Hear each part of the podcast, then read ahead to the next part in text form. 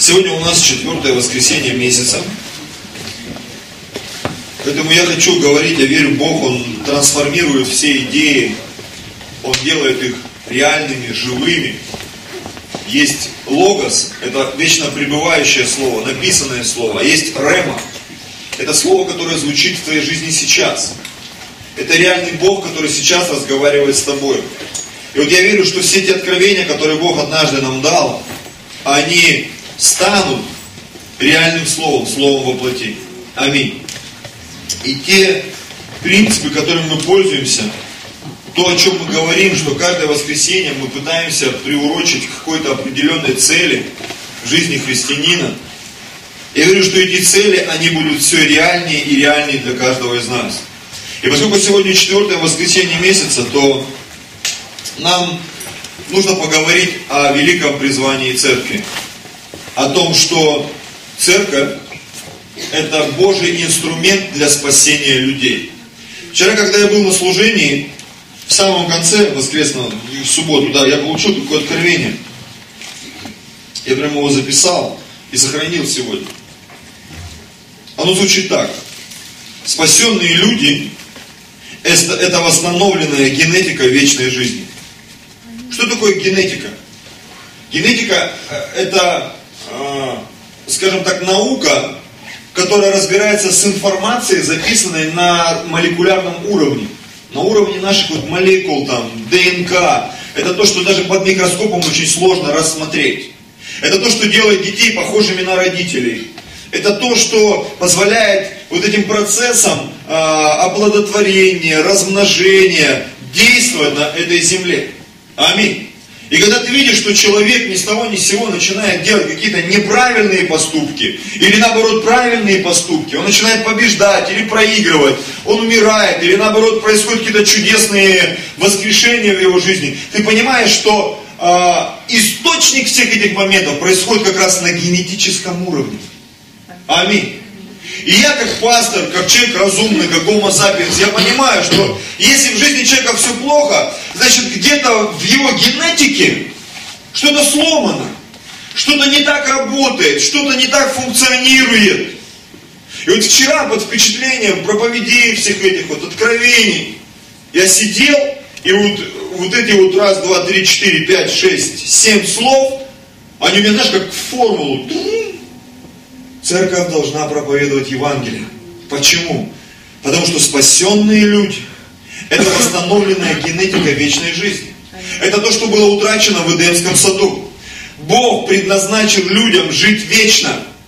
Но из-за грехопадения люди начали жить меньше, меньше, меньше, меньше и меньше. И однажды Моисей, человек Божий, сказал, что человек живет 70 лет, а при большей крепости 80. Но многим даже 70 это кажется какой-то заоблачной цифрой и датой, из-за того, что люди умирают очень скоропостижно. Бывает и до 50 они все доживают. И ты понимаешь, с генетикой все больше и больше проблем. Все больше и больше проблем. И хотя люди научились лечиться, там, органы пересаживать и так далее, и так далее, вот один из богатейших людей мира, а, Дэвид Рокфеллер, это внук известного Рокфеллера, который стал и по, по пересчетам говорит, до сих пор это самый богатый человек был за всю историю, вот известно. Так вот он умер не, недавно, ну может быть пару-тройку месяцев, может чуть больше. Ему пересаживали сердце пять раз. У него было шесть сердец, его и пять вставленных. И когда он умер, ему было 105 или 106 лет, я точно не помню, помню, что за 105 уже. Понимаете? Но даже пересадка сердца, она не помогла. Потому что сколько ты не пересаживай, если генетику не изменить, ничего не произойдет. Рано или поздно ты умрешь. Возможно, люди докопаются, будут творить киборгов, хотя думаю, что Бог, наверное, этого не позволит. Уже, уже очень скоро все закончится. Не знаю, сколько нам, 30-50 лет осталось. Может быть, я ошибаюсь, но все похоже на то, что не так долго нам осталось ждать. Так вот, почему я все это говорю? Я говорю к тому, что у церкви сегодня есть определенное задание, которое Бог дал две тысячи лет назад. И это задание, оно эффективнее всех открытий человечества. Медицины, науки, культуры, техногенных процессов. Это задание, которая говорит и призывает церковь к тому, чтобы мы шли, проповедовали Евангелие, и люди спасались. Потому что в тот момент, когда человек исповедует Иисуса Христа Господом и Спасителем, он позволяет Богу войти в свою жизнь. И я, как человек верующий, я верю, что в этот момент запускается процесс изменения, или правильно сказать, восстановления вот этого генетического кода человека. Генетика вечности, она приходит в нашу жизнь. И, возможно, твое тело, оно не проживет 100 или 200 лет, но твой внутренний человек покупает вот эту грин-карту, этот билет на небеса. Аллилуйя. И эти билеты церковь должна раздать как можно большему количеству человек. Я вот так на это смотрю. Глобально. Нам хочется спасать свою жизнь. Нам хочется наслаждаться. Машины, квартиры. Я сам такой, поверьте. Мне хочется, мне нравится смотреть фильмы, мне нравится ходить там, не знаю, в кино, гулять. Вот мы недавно в планетарий опять ходили. Рекомендую всем, это потрясающее зрелище, на самом деле. Я люблю свою жену, как женщину, как жену, просто как подругу, сестру. Мне нравятся дети, с которыми я общаюсь, церковь, в которой я проповедую. Мне ничто человеческое не чуждо. Я люблю поесть, зайти в какой-нибудь стейкхаус. Люблю, поверьте. Суши люблю, арбузы, груши, семечки щелкать люблю. Все люблю в большинстве своем. Я такой человек, берущий от жизни все. Аллилуйя. Но я понимаю, сегодня четко понимаю, что в моей жизни есть от Бога призыв. Потому что Бог спас меня. И Он спас меня не просто так, чтобы я жил для каких-то своих целей. Я когда вышел сюда, Бог начал со мной разговаривать в очередной раз. И Бог просто дал мне вот это вступление. Я размышлял и говорю, Господь, так хорошо, когда ты начинаешь говорить, и в твоих мозгах хватает слов, чтобы Бог из твоих слов, Он мог создать какие-то формулы, которые ты принял. Потому что когда у человека там 3-5 словарный запас, очень сложно общаться с таким человеком. Поэтому читайте книги, братья и сестры. Развивайте свой мозг. Зачем?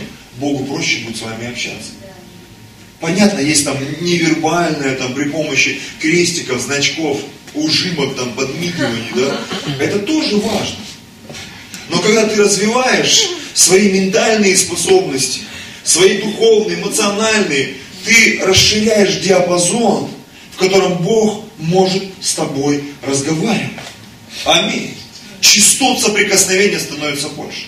Так вот, Бог показал мне очень интересную вещь.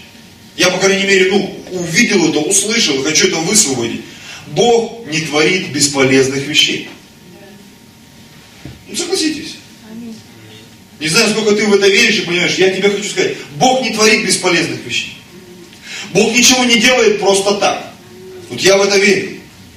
Любое событие, которое допускает Бог, оно для определенной цели. Аминь. И уж точно не для греха, не для наказания, не для поражения, не для каких-то странностей непонятных.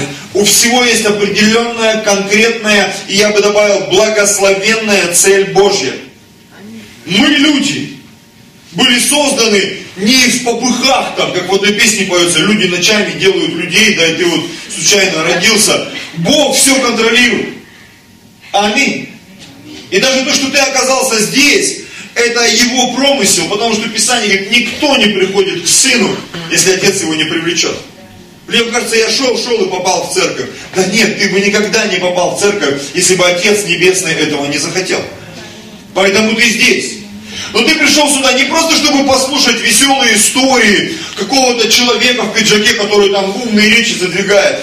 Я хочу тебе сказать, ты пришел сюда для того, чтобы услышать в своем сердце Божий призыв. Да, возможно, в твоем кошельке сейчас не так много финансов, э, в твоем, э, не знаю, там, душевном запасе не так много эмоций, в твоем разуме не так много идей, и вообще у тебя не так много одежды, денег и всего. Но Бог уже тебя избрал. И Он хочет тебя использовать. И поверь мне, однажды все проблемы в твоей жизни, да, они могут улетучиться. Бог все может решить. А главное, чтобы ты стал эффективным для Него. Это очень важно. Очень важно. Бог хочет нас использовать. Аминь. Кому-то не нравится слово использовать. Но на самом деле, если посмотреть на него с другого ракурса, когда ты кому-то нужен и важен, согласитесь, многим из нас это доставляет неописуемое удовольствие. Я бы хотел, чтобы меня использовали. Аминь. Я люблю массаж. Я бы хотел, чтобы меня использовали для массажа. Я люблю, когда меня целует моя жена. Я бы хотел, чтобы она меня использовала. Тренировалась на мне. Ну, согласитесь, есть много полезных вещей. Когда она что-то вкусное готовит, надо кому-то пробовать, там она в посте, например. Я готов, чтобы меня использовали. Есть очень много моментов, которых мы можем получать удовольствие. Аминь. Нужно просто понять, что это приносит радость, что мы порой, мы сами себя обламываем, обрезаем. Так вот мы очень важны Богу, очень нужны Богу.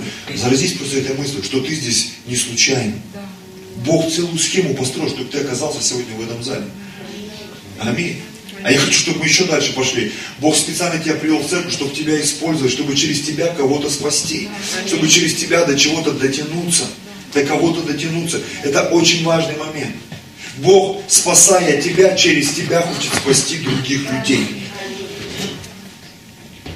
Спасая тебя, Он через тебя хочет спасти других людей. Поверь мне, ты не останешься таким отжатым, использованным, выкинутым, выброшенным. Бог сто процентов тебя благословит. Сто процентов Бог тебя отблагодарит. Может быть не здесь, но на небе точно. А я думаю, что и здесь, потому что слова Иисуса, они приходят на память. Нет ни одного, кто ради меня и Евангелия оставил бы дома, земли, там, жен, детей, и не получил бы во время сие среди гонений во сто крат больше. Хочешь верь, хочешь нет, бесплатно отдай. Вдруг ты забыл это место. Бог уже приготовил. Но Он ждет, когда мы начнем двигаться.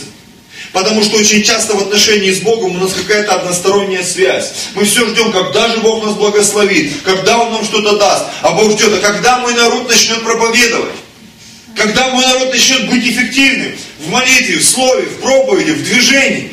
Почему? Потому что Бог заинтересован в спасенных людях очень сильно и невероятно.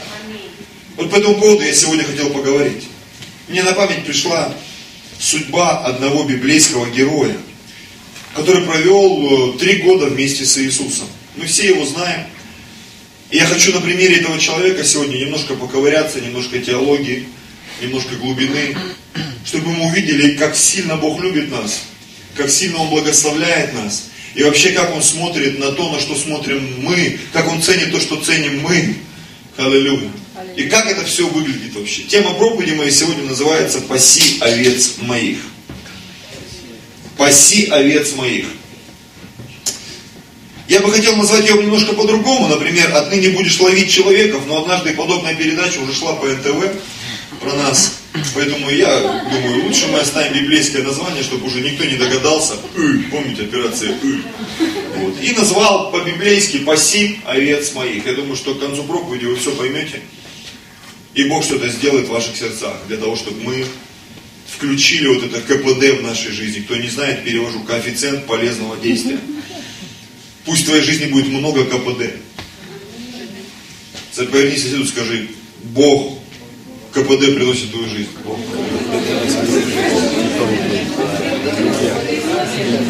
Аллилуйя. Главное не забыть, что это означает. Аминь. А то есть такой термин нового поколения, ОРС называется, острая разоблачительная ситуация. И вот в Красноярске там студенты сдавали экзамен, и один учитель спрашивает у сестры там одной, он говорит, ну ладно, говорит, я понял, что ты с трудом все вспоминаешь, тему урока, хотя бы скажи, что такое ОРС? И у него раз слезы на глазах. Он я не помню, я только помню, что такое КРС. Он КРС, а это что такое? Говорит, крупный рогатый скот. Мы же такого не проходили. Тогда, чтобы ты запомнил, что такое КПД, да. Кому пинка дать. Итак, Луки, 5 глава, с первого стиха. С чего все началось? Однажды когда народ теснился к нему с большой буквы, к Иисусу, чтобы слышать Слово Божье, а он стоял у озера Генесарецкого, Увидел он две лодки, стоящие на озере. А рыболовы, выйдя из них, вымывали сети. То есть простая жизнь, простая бытовуха. Люди чем-то занимаются, своими делами. Кто-то у метро трактатки раздает, кто-то обои клеит, кто-то там отрабатывает что-то на вокзале, там, я уж не знаю, у каждого свои схемы. Кто-то шьет, кто-то пилит, кто-то красит. По сути, это все мы. Вот эти рыбаки, которые, выйдя, вымывали сети, это мы. Кому-то что-то попалось, удалось заработать. Кого-то кинули. Кто-то что-то успел отжать. Кто-то шаурму выбросил, кто-то деньжат немножко. Кто-то заработал 100 рублей, кто-то 200, кто-то 500. Мы, мы вымываем свои сети. И в этот момент в нашу жизнь приходит Иисус. Тебе подходит кто-то и говорит, послушай, Иисус любит тебя. Он может изменить твою жизнь. Причем он хочет ее использовать. Возможно, все от тебя отвернулись. Возможно, ты даже своих родителей не знаешь. Ты родился в детдоме. Возможно, твои родители развелись. Возможно, тебя бросила жена или муж. И в твоей жизни что-то произошло. Но Бог сегодня хочет тебя использовать. Ты кому-то нужен. Тебе казалось, что ты никому не нужен, а Богу ты нужен. И Бог готов тебя сегодня взять. Бог готов тебя сегодня забрать. Он говорит, ты мне нужен. Возможно, жизнь от тебя отвернулась. Ты уже сам от себя готов отвернуться. А Бог говорит, ты мне нужен. Даже если ты от себя отвернулся, я от тебя не отвернусь. Там в Библии есть э, одно место, по-моему, там в Иеремии или в Иезекииле, и там написано, что даже если мать родная тебя забудет, я тебя не забуду, я твое имя написал на дланях своих. И говорят, что на Востоке, я слышал от кого-то, не знаю, сколько это правда, когда кто-то кого-то не хотел забыть, и они делали обеды, они имена этих людей накалывали себе на ладошках, чтобы всю жизнь помнить их. И вот Бог этот термин применяет. Я твое имя написал на своих ладонях, чтобы никогда тебя не забыть.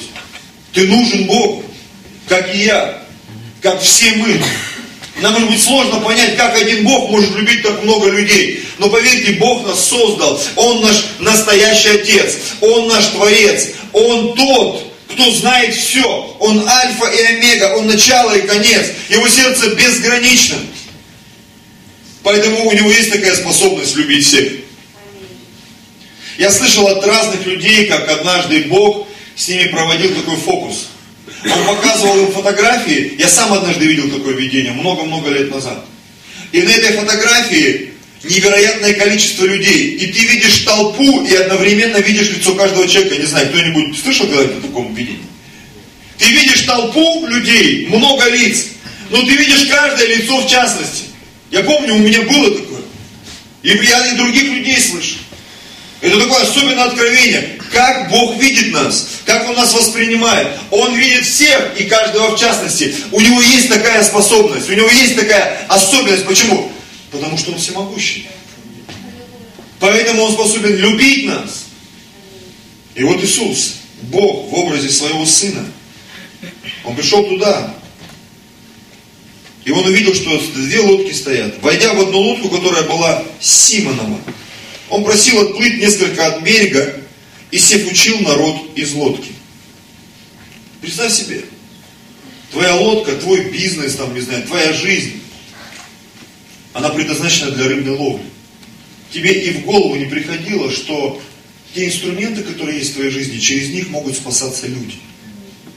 Вот я вижу, как можно людей спасать. Однажды Иисус может сесть в твою лодку. И твое вязание может изменить все. Я помню, один пастор, известный там, из ближайшего зарубежья, оказался в Корее. Я много раз пример И вот он там проповедовал, к нему подошел один там корейский пастор молодой, пастор, помолитесь за меня, спасибо большое за слово. Ну и как бы а ты откуда, брат? Ну я то пастор вот в команде Юнгичо там тоже. Ну и сколько у тебя людей в церкви? Он говорит, 30 тысяч. Он, сколько? 30 тысяч, говорит, не так много, как у нашего пастора Юнгичо, всего лишь 30 тысяч. Он говорит, на чем поднялся, брат? У нас очень сильно двинулось служение блинчиков. Они на улице жарили блинчики и проповедовали людям Евангелие. На блинчиках поднялся, брат. Очень много людей спаслись через жареные блины. Кто-то через мороженое. А кто-то, вот я знаю, у нас церкви, церковь в Москве одна есть. И там рассказывают, как молодежка, они просто собираются в Макдональдсе, в KFC и играют в мафию. И там одна девушка свидетельствует, говорит, я ходила три или четыре месяца играла в мафию в кафе. Я не знала, что пол кафе это люди из церкви. Мне даже в голову не приходило. И когда говорит, я оказалась в церкви, кто-то ее пригласил из знакомых, я увидела, что все эти люди, с кем я играла, они все в церкви, и я была, сказать, в шоке, говорит, тогда ничего не сказать. Люди просто ходят играть в мафию. Кто-нибудь играл в мафию когда-нибудь? Нет, может кто-то меня не понимает, о чем речь. Такая игра интересная вообще. Нужно понять, кто полицейский, кто мирный житель. И вот даже вот эта мафия, типа вот этой лодки, Иисус может сесть в нее и начать учить людей. И спасать людей. Поэтому откровение номер один. Не принижай своей значимости. Потому что однажды Иисус может прийти, сесть в твою лодку, и через твою лодку начнут спасаться люди. Причем именно того формата, для которого Бог приготовил тебя. Это могут быть тетушки, бабушки, дедушки, мужчины, как Карлсон, в полном расцвете сил, там, твои ровесники, там, или это молодежь, или хипстеры, там, не знаю, или какие-то беззубые ребята, короче, щербатые, или еще что-то в этом духе. То есть Бог может тебя использовать и через тебя кого-то спасать. Аминь. Аминь. Голосисты, танцоры, там, не знаю, шахматисты, которых водкой пахнет, да, чем нужно, шахматами, что ли, пахнет? Бог будет тебя использовать. Войдя в одну лодку, которая была Симоном, он просил его отплыть несколько от берега и сев учил народ из лодки. Когда же перестал учить, сказал Симону, отплыви на глубину и закиньте сети свои для лова. Вот то, о чем я говорил в начале служения, я хочу вам в Писании это показать. Смотрите. Иисус использовал его жизнь, ресурсы в его жизни, для того, чтобы достичь своих целей. Нам порой многим, я замечал, ну вот как бы, что я вот жертвую, что-то делаю, я не хочу быть использован. Поверь мне, когда Иисус будет использовать тебя, Он найдет, как тебя отблагодарить. И вот когда лодка уже больше Иисусу не понадобилась, и он мог сказать спасибо Петруха и пойти дальше, да? Он сказал, послушай, брат, вы можете сейчас вот сесть и вот отплыть туда, где вы ловили рыбу всю ночь. И он ему сказал, он ему сказал, отплыви на глубину и закиньте сети свои для лова. Он, видимо, пока учил, наблюдал, когда они сети дочистили. И как только они дочистили, а это дело, я так понял, неблагодарное, все эти там вытаскивать зелень, траву, всю эту, чистить сеть. Такая трудоемкая работа. И как только они это закончили, потому что ничего не поймали и все такое, он говорит, давайте еще раз. Вы представляешь, у тебя что-то не получалось. Ты пытался, не знаю, там, выйти замуж, жениться, устроиться на работу, как-то изменить жизнь. Тупи! И вдруг приходит кто-то в твою жизнь и говорит, все классно, давай, все получается. Почему у него получается, а у меня нет? Почему то, что делал я, это не работало, а он делает те же самые вещи, а у него это работает? А Бог тебе говорит, давай еще раз попробуй. И вот смотри. Симон сказал ему в ответ, наставник, мы трудились всю ночь и ничего не поймали. Но по слову твоему закинули сеть. Я только сегодня увидел, что оказывается, этот разговор состоялся после того, как Иисус уже исцелил тещу Петра. Не знали? Уже до этого он был у него дома и исцелил его тещу. То есть они уже были знакомы. Их уже познакомил Андрей, брат Петра кто меня все смотрит удивленно. Читайте Библию вообще? Первозванный который. Андрей первозванный. Потому что Иисус же сказал Петру, ты камень, на всем камне я построю церковь. И вот как организация католическая церковь? Они нашли могилу Петра, шарахнули на них храм и сказали, вот, самая правильная церковь, православная. Так, что-то здесь не то. И их мысли себе, слушай, а Петра-то кто позвал? Андрей, первозванный. Поэтому у католиков апостол-хранитель это Петр, а у православных Андрей, и там первозванный. Аллилуйя. Поэтому круче. А нам говорят, а вы кто? мы вот евангельские христиане. Мы изначально были. Потому что у нас не написано, мы еще до Петра и, и Андрея.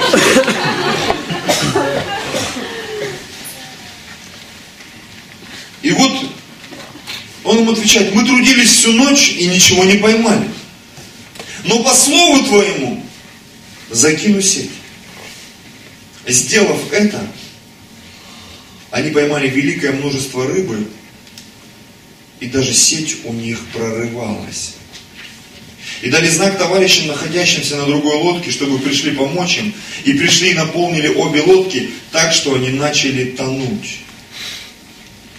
Представляете, Петр засомневался, но поступил по Слову Божьему. И поймали столько, что лодки начали тонуть. И вот у меня несколько мыслей моих, хочу просто вам их озвучить. Они ведь ловили и раньше. И неплохо ловили. Почему? Потому что это было их бизнесом. Они были рыболовы. И меня наводит на мысль, что вся эта история, что, видимо, то, что произошло, когда пришел Иисус, такого не было никогда. Я не думаю, что они были рыболовы-любители, я думаю, что они были профессионалы своего дела. У них были приспособленные лодки, приспособленные сети. Но то, что Бог сотворил в их жизни, это показало о том, что каждый из нас думает, что вот у меня вот такое образование, вот у меня вот такой автомобиль, я вот способен столько денег заработать, поверь мне, Бог для тебя столько приготовил, что твои сети, носки, все, что там может порваться, в его присутствии все может порваться. Одежда, мозги. Ты можешь не понимать, что происходит когда Бог приходит в твою жизнь, и вдруг начинает что-то происходить. Какие-то чудеса, исцеления, финансовые, духовные, душевные, какие-то невероятные откровения, когда меняется твой ближ, ближний, там, муж, жена, и ты, ты уже крест поставил давно на этом человеке, и вдруг Бог прикоснулся к нему, и думаешь, что происходит, его что, подменили, его зазомбировали, ну что произошло? А просто Бог сказал, заплывите и закиньте сеть. Рема прозвучал. Иди туда и проповедуй. Туда можно? Да, да, сейчас начнет открывать. Иди, иди. И пришел шарах, сто человек спасался. От этого сто лет в год по одному спасалось. И вот смотрите, сети начали рваться, лодки начали тонуть. Короче, какая-то началась ситуация такая, выходить из-под контроля. Аллилуйя.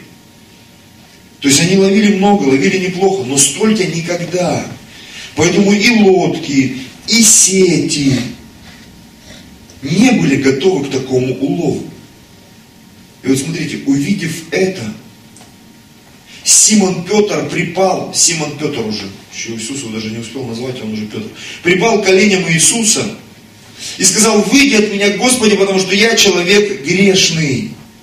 Представь себе, Петр, осознав ситуацию всю, просто, я говорю, если бы я был бы режиссером, мне было бы все снять по секунду вообще, лицо Петра, вот эта рыба, рвущиеся сети, вот эта паника, да. Давайте еще раз прочитаем, смотрите. А, девятый стих. Ибо ужас объял его и всех бывших с ним от этого лова рыб ими пойманных.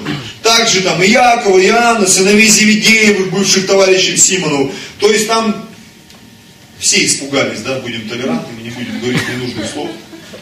Все дружно испугались. И не поняли, кто это, что это за мужик вообще. Мы думали, это просто наставник. А это не просто наставник. И, видимо, Иисус с ним еще в лодке поплыл там, ну, чисто посмотреть, чем дело закончится. Написано, он сильно испугался. Все сильно испугались. Даже написано, ужаснулись. Знаешь, когда что-то начинает происходить, то, что ты не можешь проконтролировать, становится страшненько. Он был рыболовом. Он считал, что в этом смысл его жизни. Я возьму на себя такую ответственность сказать за Петра. Потому что он всю жизнь ловил рыбу. Но столько не ловил никогда. И только с пришествием на Иисуса вдруг он поймал столько, сколько никогда не ловил. Его сеть начала рваться, его лодка начала тонуть, испугались все его родственники. Это говорит о том, что никто и из них никогда столько не ловил. Всем стало страшно. Хотя Бог их просто благословит. Он их не проклинал, он их не мучил там, с них бесы не выходили. Они тупо поймали много рыбы. И счастье было полные штаны от страха у всех. Ну просто представь себе. Я знаю, в Латвии там приехал один евангелист, и там городок, э, и они ему звонят, говорят, слушайте, вот маленьких залов нет, есть только центральный ДК, там 700 человек, а вот церковь там человек 30. И он ему говорит, ну снимайте этот зал. Я говорю, смысл? Чтобы сидеть на одном ряду там? Ну вы снимайте, а Бог все сделает. И когда он приехал туда, это было, может быть, там 5-6 лет назад. Полный зал людей. Пастор с женой чуть в обморок не упали там. Никто не знал, что в Латвии придут и заполнят полный зал люди. Потому что все были уверены, да нет, здесь так не клюет. Здесь так Бог никому сильно не нужен. Оказывается, нужен. Еще как. И когда почти весь зал еще вышел на покаяние, я думаю, там вот подобные ощущения. Они пришли в ужас, все их там лидеры, братья, родственники там. От рыб ими пойманных. Что лодки начали тонуть. Домашка не способна вместить 300 человек, ну согласитесь. Ну 10 как-то, 12 уже понимаешь, что что-то уже и проветривать надо побольше, кондиционер включать. И на кухню все не заходят уже, чисто как кони. Приходится вот этот шведский вариант включать, да, как называется, фуршет.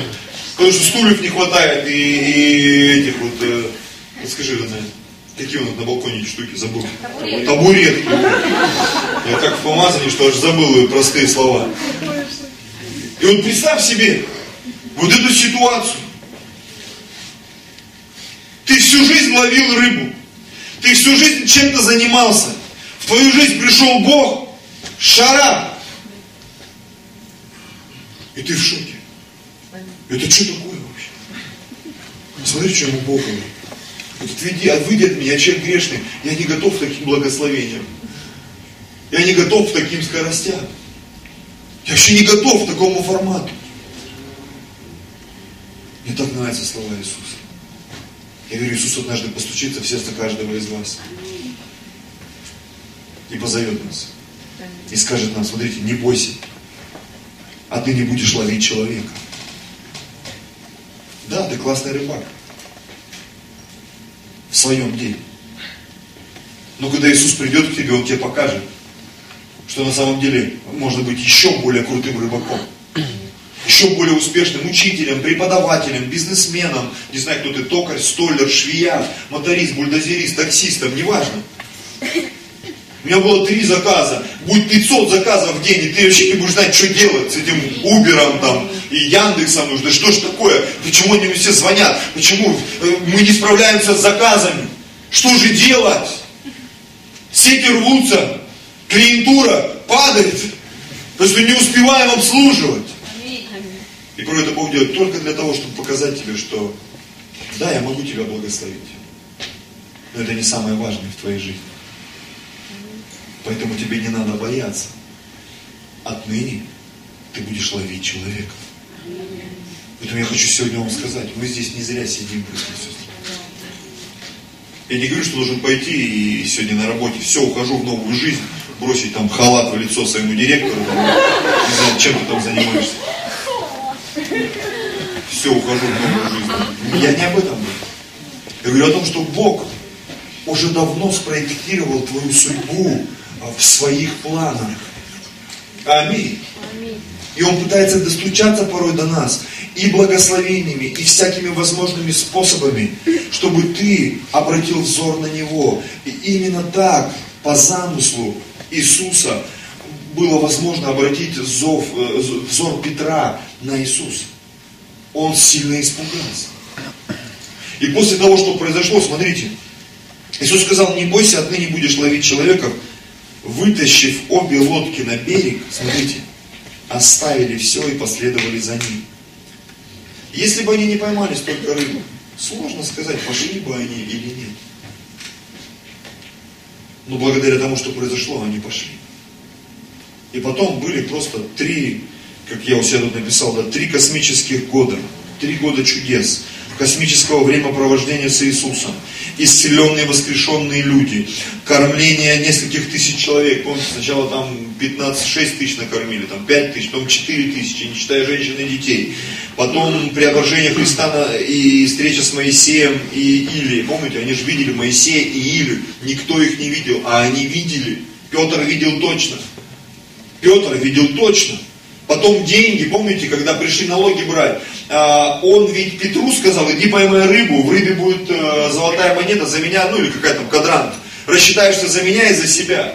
То есть все эти чудеса, а, Петр был свидетелем этих чудес. Он ломал хлеб, как кто-то проповедовал, говорит, идите батоны крошите, да? Иисус помолился, и они пошли там ломать хлеб. И раздали столько хлеба, что собрали 12 коробов. Это участником всех этих событий был Петр. Петр видел, как Иисус спал, его разбудили от страха, потому что они тонули. Он встал, просто поднял руку, запретил ветру. И я когда этот фильм смотрел, Евангелие от Луки, до сих пор у меня мурашки. Он встает, и эта буря утихает, море утихает. И им и так страшно было, когда море затихло, вроде бояться нечего, стало еще страшнее, потому что с ними в лодке был какой-то э, подозрительная личность, которая и э, тучи все разогнала, и море утешила, и стало еще страшнее, чем было до этого. Просто представьте себе. Иисус в одном углу лодки, они все в другом сидят. Ё-моё, кто это вообще? Капец. Лучше буря шла дальше, дождь лил, чем вот так вот. Так вот Петр был свидетелем всех этих вещей. И апогей, наверное, лично его участие в Божьих чудесах, это когда они ночью увидели Иисуса, идущего по воде, и Петр, видимо, то ли с балдуна, то ли с просыпки там, я тоже хочу, давай! И ведь Петр вышел из лодки и пошел. Там не было так, что он шагнул и сразу на дно, потому что вспомнил, что он камень, да, кто-то пошутил. Петр шел по воде, вспомнил, что он камень, начал тонуть. Не так было.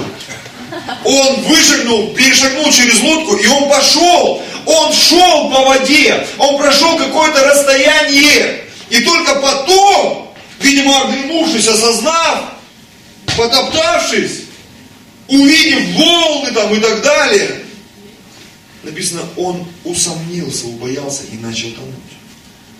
И Иисус его поймал. И так вот он покупал немножко. Не, не так было, он его поднял. И написано, они вместе вернулись в лодку. Просто представьте себе. Петр был свидетелем всех этих чудес. Он все это видел собственными глазами. Собственными глазами. Это все у него проходило вот на глазах. Он все это видел. Он видел, как Иисус воскресил мертвую девочку, потому что только его, Иоанна и Якова взяли. Он все это видел. Он, он, он был на закрытых вечеринках с Иисусом. Он видел то, что даже остальные апостолы не видели. Он все это видел. Бог ему показывал все это величие, красоту, могущество. Почему? Потому что Бог, он сказал, ты больше не будешь ловить рыбу. Тебе не надо уже это делать. Тебе нужно спасать человека. Я понимаю многих людей сегодня, слыша подобные вещи, мозги трещат. Как? Мне нужно кормить семью, а я вот не, не как ты, пастор, а я вот, ну, мне же надо как-то вот, я не получаю там зарплату в церкви и так далее. Поверьте, когда я пришел в церковь, я и не думал здесь зарплату получать. Мне просто хотелось проповедовать Евангелие. И я верю, имею это откровение, что Бог будет обеспечивать нашу жизнь чтобы мы как можно больше уделяли время проповеди Евангелия. Аминь. Аминь. Не просто каким-то своим делам, э, хорошей работе, потом хорошему отдыху там. Это, это хорошо, отдыхать и работать, но проповедовать важнее. Проповедовать главнее. Почему? Это приоритетная задача перед церковью. Проповедовать Евангелие. Аминь. Аминь. Люди должны спасаться приходить к Богу. Я понимаю, что между церквями идет возня, какая церковь правильная, католическая, православная, а ты кто, ты какого вероисповедания, какой деноминации? Да мне плевать вообще, какой деноминации. Ты христианин, я христианин, мы должны спасать людей. Бог нас не по деноминации будет принимать, а по людям, которых мы спасли. Это наша награда, это тот труд, который Бог призвал всех христиан по всему миру. Аминь. Это то, что мы должны делать. Жизнь Петра – это прообраз для каждого из нас. Потому что Петр – это мы, по сути, с вами. Это те, кого призвал Иисус и сказал, следуй за мной. Следуй за мной. И вот представь себе, он все это видел, он эти бури, хождение по воде. Я тут мысль такая, в общем, был полный атас, да, полный, ну, не знаю, там, огромное зрелище, представление. И вот концовка всего этого, гонение, отречение с горьким раскаянием и смерть Иисуса.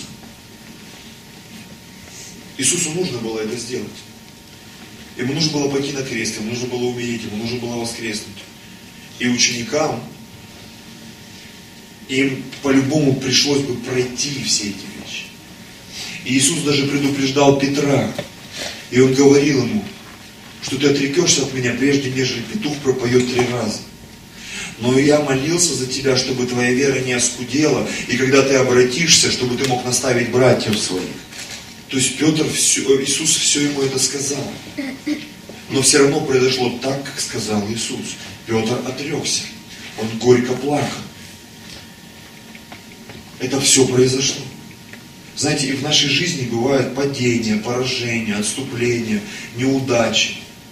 Когда Бог что-то долго не дает, нет благословения, не растет церковь, не знаю, там, не может там жена забеременеть, там, просто там, может быть, у мужа какие-то проблемы. Не растет домашняя группа, с финансами какая-то запара, какая-то болезнь тебя мучит, думаешь, да что ж такое, Бог ты где? Самое главное нам не потеряться. Самое главное не вернуться туда, откуда нас Иисус выдернул. Я хочу, чтобы мы еще одну главу прочитали. Она очень похожа на то, что мы прочитали сейчас. Но там немножко другой формат. Это Евангелие от Иоанна, 21 глава. Иисус уже умер, и Он воскрес. Но Он уже являлся некоторым ученикам, но я сегодня читая, на, на, набрел на такую мысль, что Петр еще с ним не встретился. Кто-то встретился, кто-то видел, Мария Магдалина видела, еще кто-то видел, Петр не видел. И вот смотрите, с первого стиха, Евангелие от Иоанна, 21 стих. После того, опять явился Иисус ученикам своим при море Тивериадском. Явился же так. Были вместе Симон Петр, Фома, называемый близнец, то есть такая неубиваемая команда, и Нафанаил из Каны Галилейской, и сыновья Зеведеевы, и двое других учеников. То есть такая команда Божьей мечты. Почему? Фома неверующий, Нафанаил там усомнился, он говорил, есть ли там кто-то из этого, помните там, да, ворчал. Зеведеевы просили огня с неба там на одно селение, там их ни одна гостиница не приняла. И говорят, так, давай помолимся, чтобы все сгорело у них. Весь их бизнес. И Иисус говорит, ну что, ребят, мы не, не из этого а, а, а, отделения. Мы, мы, мы не из этой части духовного мира, мы из другой. Прикинь, и двое из учеников, видимо, это вообще были какие-то там, что даже их не назвали. И вот Симон Петр говорит им, знаешь, как вот подобное с подобным соединяются, они собрались там шайка-лейка. Он им выдает, видимо, опять с бодуна или с чего там, я не знаю как. Иду ловить рыбу. Говорят ему, идем и мы с тобой. Знаешь, дадим что-нибудь ляпнет, все, я к свидетелям Иеговы, да, и мы с тобой. Я к мормонам пошел. Все, я ухожу в монастырь на подстриг. И вот, короче, они собрались. И смотри, э, смотри, очень часто, да, вот такие, надеюсь, меня апостол Петр простит, да, вот такие странные идиотские решения, они все быстро соглашаются, и все быстро начинают все вместе гнать просто, да, вот, потому что, смотрите, а, Симон сказал, иду, иду ловить рыбу, говорят ему, идем мы с тобой, смотри, пошли и тотчас вошли в лодку. Странно, ну, то есть, если собрались, тотчас, вот прям лодка была рядом, они в нее запрыгнули. И так быстро после запятой сразу написано, и не поймали в ту ночь ничего. Такое дежавю. Ночь, улица, фонарь, аптека. Не клюет. Ничего не поймали, прикинь, опять всю ночь там. Потом еще выяснилось, что еще Петр по каким-то причинам голый был там. Для меня вот до сих пор вопрос. Что за схема там? Почему голый? Может, на Петра ловили там, да, Ну, это так, предположение. А когда уже настало утро, Иисус стоял на берегу. Ну, видимо, уже устал смотреть на, этом месте этот бред. Пришел уже на берег, встал просто. Ну, что они там ерундой маются? Но ученики не знали, что это Иисус. То есть такая оговорочка. Видимо, он обесцветился просто. Иисус говорит им, дети, Есть ли у вас какая пища? Общение, да? И вот когда читаем внимательно, вот реально это хохма всегда. Они отвечали ему, нет. Он же сказал им, закиньте, закиньте сети по правую сторону лодки. И поймайте. И знаете, для меня это програф. Если в первом разе он сказал, первый раз он сказал, закиньте сети на глубину, это когда Бог, Он погружает тебя в какие-то процессы, когда мы плаваем по поверхности, не задумываясь о смысле бытия, Бог погружает нас, то здесь речь идет о правой стороне. Знаете, говорят, налево ходят, да? Что наше дело правое. Правда, правое это всегда как праведность. То есть, когда ты выпадаешь куда-то не туда, Бог тебя всегда возвращает в праведность, в правильную позицию, в правильное место. Когда, вот простите за мой сленг, да, когда вот мы сейчас просто очень многие общаемся, когда человек что-то тебе говорит, говорит, говорит, и ты прислушай, понимаешь, он уже заморосил, заморосил, он куда-то собрался. Уходить, какую-то глупость собрался сделать. Да ему так и хочется сказать, товарищ, не гони лошадей. Успокойся, подумай, помолись. Понимаете? И вот они всю ночь куда-то плыли. Петра там, наверное, голову за лодкой на живца. Он устал, обессилен. И потом шел, говорит, ребята, ну, закиньте по правую сторону. Смотрите, они закинули и уже не могли вытащить сеть от множества рыбы. Тогда ученик, которого любил Иисус, ну это Иоанн писал, поэтому он так себя говорит Петру, это Господь, сто пудов. Это я уже добавляю. В греческом просто этого нет. Симон же Петр, услышав, что это Господь, опоясался одежду, ибо он был наг, и бросился в море. Другую сторону. А другие ученики приплыли в лодке. Наверное, еще быстрее его.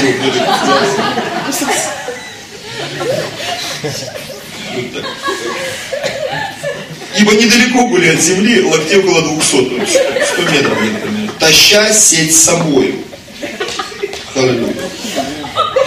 Когда же вышли на землю, видят разложенный огонь, на нем лежащую рыбу.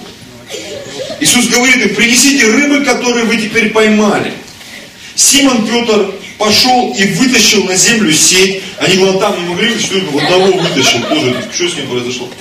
наполненную большими рыбами, которых было 153. Смотрите, и при таком множестве сеть не порвалась. Что-то изменилось уже. Заметили? Уже сеть не рвалась. Видимо, три года хождения с Иисусом сделали свое дело. Ну согласись. Твои молитвы стали другими, когда ты начал ходить в церковь. И Библию ты уже не просто страницы расклеиваешь, ты даже знаешь, что где там написано в некоторых местах, да, многие из нас. Иоанна 3,16 знают многие, да? Евреям 13,8, кто помнит? Иисус Христос вчера, сегодня, во веки тот же. Бытие один один, кто-нибудь помнит? В начале, да. В начале и все, да. Сеть не порвалась. Иисус говорит им, придите, обедайте. Из учеников никто не смел спросить его, кто ты, зная, что это Господь. Аллилуйя. То есть Иисус вновь появился, вновь большой улов. Отличие было в том, что на этот раз сети выдержали и лодки не утонули. Как я уже сказал, три года проведенных с Иисусом сделали свое дело. Знаете, в чем была э, не особенность, а вот эта вот загвоздочка маленькая. Знаете, в чем? Хотите, я вам скажу. Петр опять занимался не тем, чем ему нужно было заниматься. Потому что Иисус ему сказал, ты будешь ловить человека, не рыбу. А он опять рыбу начал ловить. Вы понимаете, о чем говорю? Да. Получаете откровение? Как часто мы приходим на служение и слышим, нам нужно проповедовать Евангелие. Тебе нужно сеять, тебе нужно молиться. Ты очень сильно хочешь выйти замуж, ты очень сильно хочешь жениться, ты хочешь, очень сильно хочешь изменить свою жизнь, ты хочешь войти в служение, ты хочешь стать счастливым, счастливой. Тебе нужно что-то делать. Бог призвал тебя для того, чтобы ты проповедовал Евангелие. Аминь. И Бог восполнит всякую твою нужду в этом вопросе. Тебе не нужно возвращаться опять к своей старой рыбной ненужной ловле. Возможно, ты опять будешь терпеть неудачу, опять будешь в депрессии, будешь голым, духовно, душевно, физически. И для меня это прообраз опустошенный от бесполезной сделанной работы. Там, не знаю, брак развалился, бизнес развалился, служение развалилось. Господь, я не пойму вообще, что происходит. Господь на тебя смотрит и говорит, давай, давай, сейчас закинешь сеть, все получится, но тебе придется со мной поговорить. И разговор будет неприятный, болезненный. Неприятный, болезненный разговор, а, болезненная духовная корректировка судьбы Петра. Я так это назвал. Потому что он немножко не туда поехал, не туда поплыл. Дочитаем. Иисус говорит, придите, обедайте. Из учеников никто не смел спросить его, кто ты знаешь, что это Господь. Иисус приходит, берет хлеб, дает им также и рыбу. Это уже в третий раз явился Иисус ученикам своим по воскресенье своем из мертвых. И только сейчас, видимо, встретился с Петром. Когда же они обедали, Иисус говорит Симону Петру, Симон Ионин, любишь ли ты меня больше, нежели они? Иногда Бог приходит к нам, я думаю, что Он придет каждому из нас. И Он начнет тебе задавать вопросы. А ты меня любишь больше, чем свою работу? А ты меня любишь больше, чем свою жену? А ты меня любишь больше, чем свой бизнес? А ты меня любишь больше, чем свой автомобиль? Ну да, да, Господь, конечно. А ты готов его отдать? А ты готов пожертвовать? Отношениями, в семье, в жизни, для того, чтобы исполнить то, что я хочу, чтобы ты исполнил. Это очень болезненные вопросы, которые будут звучать в нашем сердце. И знаешь, многие люди ничего не отвечают Иисусу. Помните тот богатый юноша? Он задавал правильные вопросы. Но когда Иисус предложил ему схему, чтобы быть счастливым, войти в Царство Божие, написано, он очень сильно огорчился. Потому что у него было весьма большое имение. Иисус, поглядев, написано, и не увидев никого вокруг себя, все богаты разбежались. Он сказал, как трудно имеющим богатство войти в Царство Божие. Знаете, почему, вот, это мое мнение, может быть, я ошибаюсь, почему многие из нас до сих пор так и не прорвались? Знаете почему? Потому что если сейчас мы с вами не вошли в служение, сейчас мы не проповедуем Евангелие, когда у вас появятся машины, квартиры, дети, замужество, там, сестры наши выйдут, да, то проповедовать и служить будет еще сложнее, чем сейчас. Оставить то богатство, которое дал Бог, будет еще сложнее. Когда ты будешь в топе, тебе же нужно ездить куда-то, конференции, полет, отдых, там, развлечения, воспитание детей, там, муж, жена, и вообще надо прожигать, мы в Москве живем, надо все попробовать. Скажешь, почему ты так говоришь? Потому что я очень давно наблюдаю за церковью. И за собой наблюдаю. И так происходит в большинстве случаев. И вот смотрите, любишь ли ты меня больше, нежели они? Петр говорит ему, так, Господи, ты знаешь, что я люблю тебя.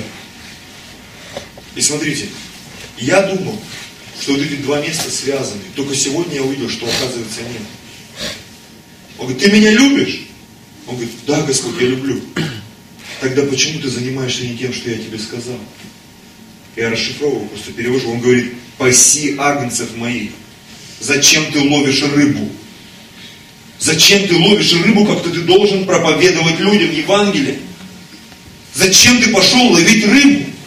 И с собой забрал половину апостолов, которые должны идти и проповедовать Евангелие до концов земли, до краев земли, являть чудеса. Вы ловили рыбу, загнали себя в депрессию, до галач, непонятно чем занимались. Вы что делаете вообще? Ты меня любишь? Да, Господи, тогда паси агнцев, не надо рыбу ловить. Не надо вот этой ерундой заниматься, ну вот я дела решу и приду. И полгода нету, год, два, три, всплыл, мы с вами, аллилуйя, да слава Богу, что ты с нами. Только ты не любишь Иисуса. И мне ведь такой вопрос звучит время от времени. Говорит ему в другой раз. Симон Ионин, я не думаю, что это было подряд. Я думаю, что они покушали, потом еще дальше кушали. Он опять у него спросил. И представляешь, с каждым разом такое слово есть, вот стрёмно, да, современно, то есть ему все стремнее, все хуже, хуже. Я думаю, Петр был невероятно смущен. Говорит ему в другой раз, Симон Ионин, любишь ли ты меня? Петр говорит ему, так, Господи, ты знаешь, что я люблю тебя. И Иисус говорит ему, паси овец моих. Вначале агнцев, да? Паси агнцев моих. Паси овец моих. Ты меня любишь? Да. Тогда не лови рыбу больше. Паси овец. Спасай людей. Говорит ему в третий раз. Симон Ионин, любишь ли ты меня? Все, Петр поломался. Да любой бы поломался. Он опечалился что в третий раз спросил его, любишь ли ты меня, и сказал, Господи, ты все знаешь. Бог все знает. Ты знаешь, что я люблю тебя. А Иисус говорит паси овец. Вот так. Паси овец. Тебе не надо ловить рыбу. Бог призвал тебя, чтобы спасать человеков. Быть ловцом человека. В этом смысл вообще нашей жизни, братья и сестры может быть, чья-то сейчас э, вообще вера сломалась, говорит, все, надо завязывать, ходить в эту церковь. Какая-то жесть началась. Но поверьте, это было с Иисусом тоже. Есть такое место, Евангелие от э, Иоанна, 6 глава, 66 стих. Я его называю сокращенно 666. Знаете, что в стихе написано? Написано, с того времени многие оставили Иисуса и уже не ходили с Ним. А знаете почему? Потому что перед этим он им сказал, если не будете пить крови моей и есть плоти моей, вы недостойны меня. И многие ученики, слушав его, прихожане сказали, ну все, надо завязывать с. И многие написано оставили его. В 6 главе, 66 стихе. Откройте домой, придите, почитайте. Очень интересно. Поэтому я понимаю, когда голос Божий звучит в твое сердце, это тяжело вообще. Ты смотришь на свои деньги, зарплату, квартиру, детей, жену, мужа, какие-то заботы, планы. И ты понимаешь, что там совсем нет места проповеди Евангелия. Регулярно, возможно, даже ежедневно. Это нужно поменять вообще концепцию жизни, взгляд. А ведь церковь должна проповедовать Евангелие. Это так, братья и сестры. 18 стих. Истина, истина, говорю тебе, продолжил Иисус. Когда ты был молод, то припоясывался сам и ходил, куда хотел. А когда состаришься, то прострешь руки твои, и другой припояшет тебя и поведет, куда не хочешь. Сказав же это, да, сказал же это, давая разуметь, какую смертью Петр прославит Бога. И сказав сие, говорит ему, иди за мной. Это еще одно слово, которое мы должны услышать. Паси агнцев моих и иди за мной. Тебе не надо рыбу ловить, тебе нужно идти за мной. Петр же, обратившись, видит идущего за ним ученика, которого любил Иисус, который на вечере, преклонившись к груди его, сказал, Господи, кто предаст тебя? Его, увидев, Петр говорит Иисусу, Господи, а он что? Знаешь, мы начинаем ягозить иногда в Божьем присутствии. А Иисус и говорит ему, если я хочу, чтобы он прибыл, пока приду, что тебе до того? Ты иди за мной. Мы часто начинаем сравнивать себя с другими. Ну а он что, вот на того, вот, ему пастор ничего не говорит, а мне говорит, вот, вот этот вообще непонятно, что делать, смотри, у него машина, квартира, все. Зачем ты на него смотришь? Может быть, Бог так захотел. Может быть, он уже рассчитался с Богом, или ему предстоит еще рассчитаться с Богом. Помните, когда Павел покаялся, к нему никто не приходил, все его боялись. И когда он пришел к Анании, он говорит, Анании, иди помолись за Павла. И он говорит, да там все от него шарахаются. Он говорит, это мой избранный сосуд. И я предложу, ну, ему нужно будет пострадать в свое время. Он за свое заплатит. И он заплатил. Это тебя не должно волновать. Он сказал Анане, он дал ему понять, чего вы все пытаетесь влезть. Делайте то, что я вам говорю. Следуй за мной, паси овец моих. Не смотри по сторонам. У нас постоянно что-то, мы смотрим по сторонам, сравниваемся с чем-то. Вот да, церковь, вот туда надо сходить посмотреть, вот здесь побыть, вот то откровение, вот эти книжки почитать. Послушай, сколько ты в другие бы семьи не заглядывал, тебе в своей семье все равно придется навести порядок. Аминь.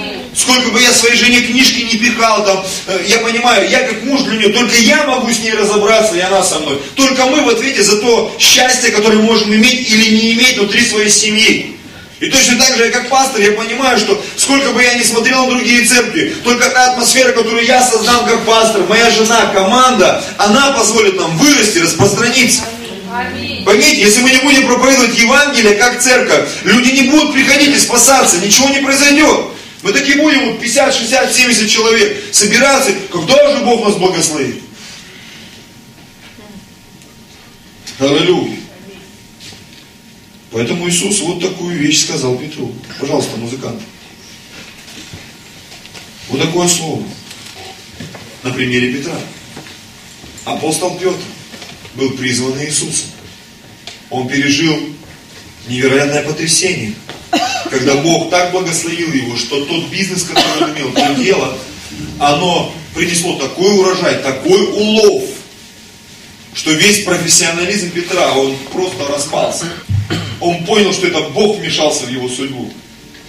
И потом, когда множество чудес, когда пришло испытание, гонение, у Петра что-то там сработало. И знаете, о чем это говорит? О том, что мы, по сути, мы люди, мы грешники. И мы склонны впадать в такие крайности.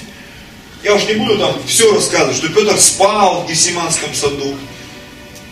То он нож выхватил, там уши обрезал одному там рабу по имени Мал тебе уши обрежу, это вот про Петра. Он просто обрезал и все. Мы да просто ругаемся, там, я тебе уши сейчас обрежу. Да, он просто брал и отрезал. Чики, нет уха. Иисус говорит, Петруша, ты что? Раз и назад приклеил. Петруша думал, погорячился, да. Надо было в печень ткнуть. Тогда бы Иисус не приклеил. Я думаю, Иисус бы и печень не исцелил. Аминь. Петр вообще был интересный человек. Как и все мы, согласитесь. Аминь. Мы приходим сюда, многие из нас скромные, но когда начинаешь ближе знакомиться, когда вот эти маски отклеиваются, как в том, помните, фильм, у вас ус отклеился. А, спасибо. И когда ус начинает отклеиваться, ты видишь человека, какой он есть на самом деле. Мы забавные все, согласитесь.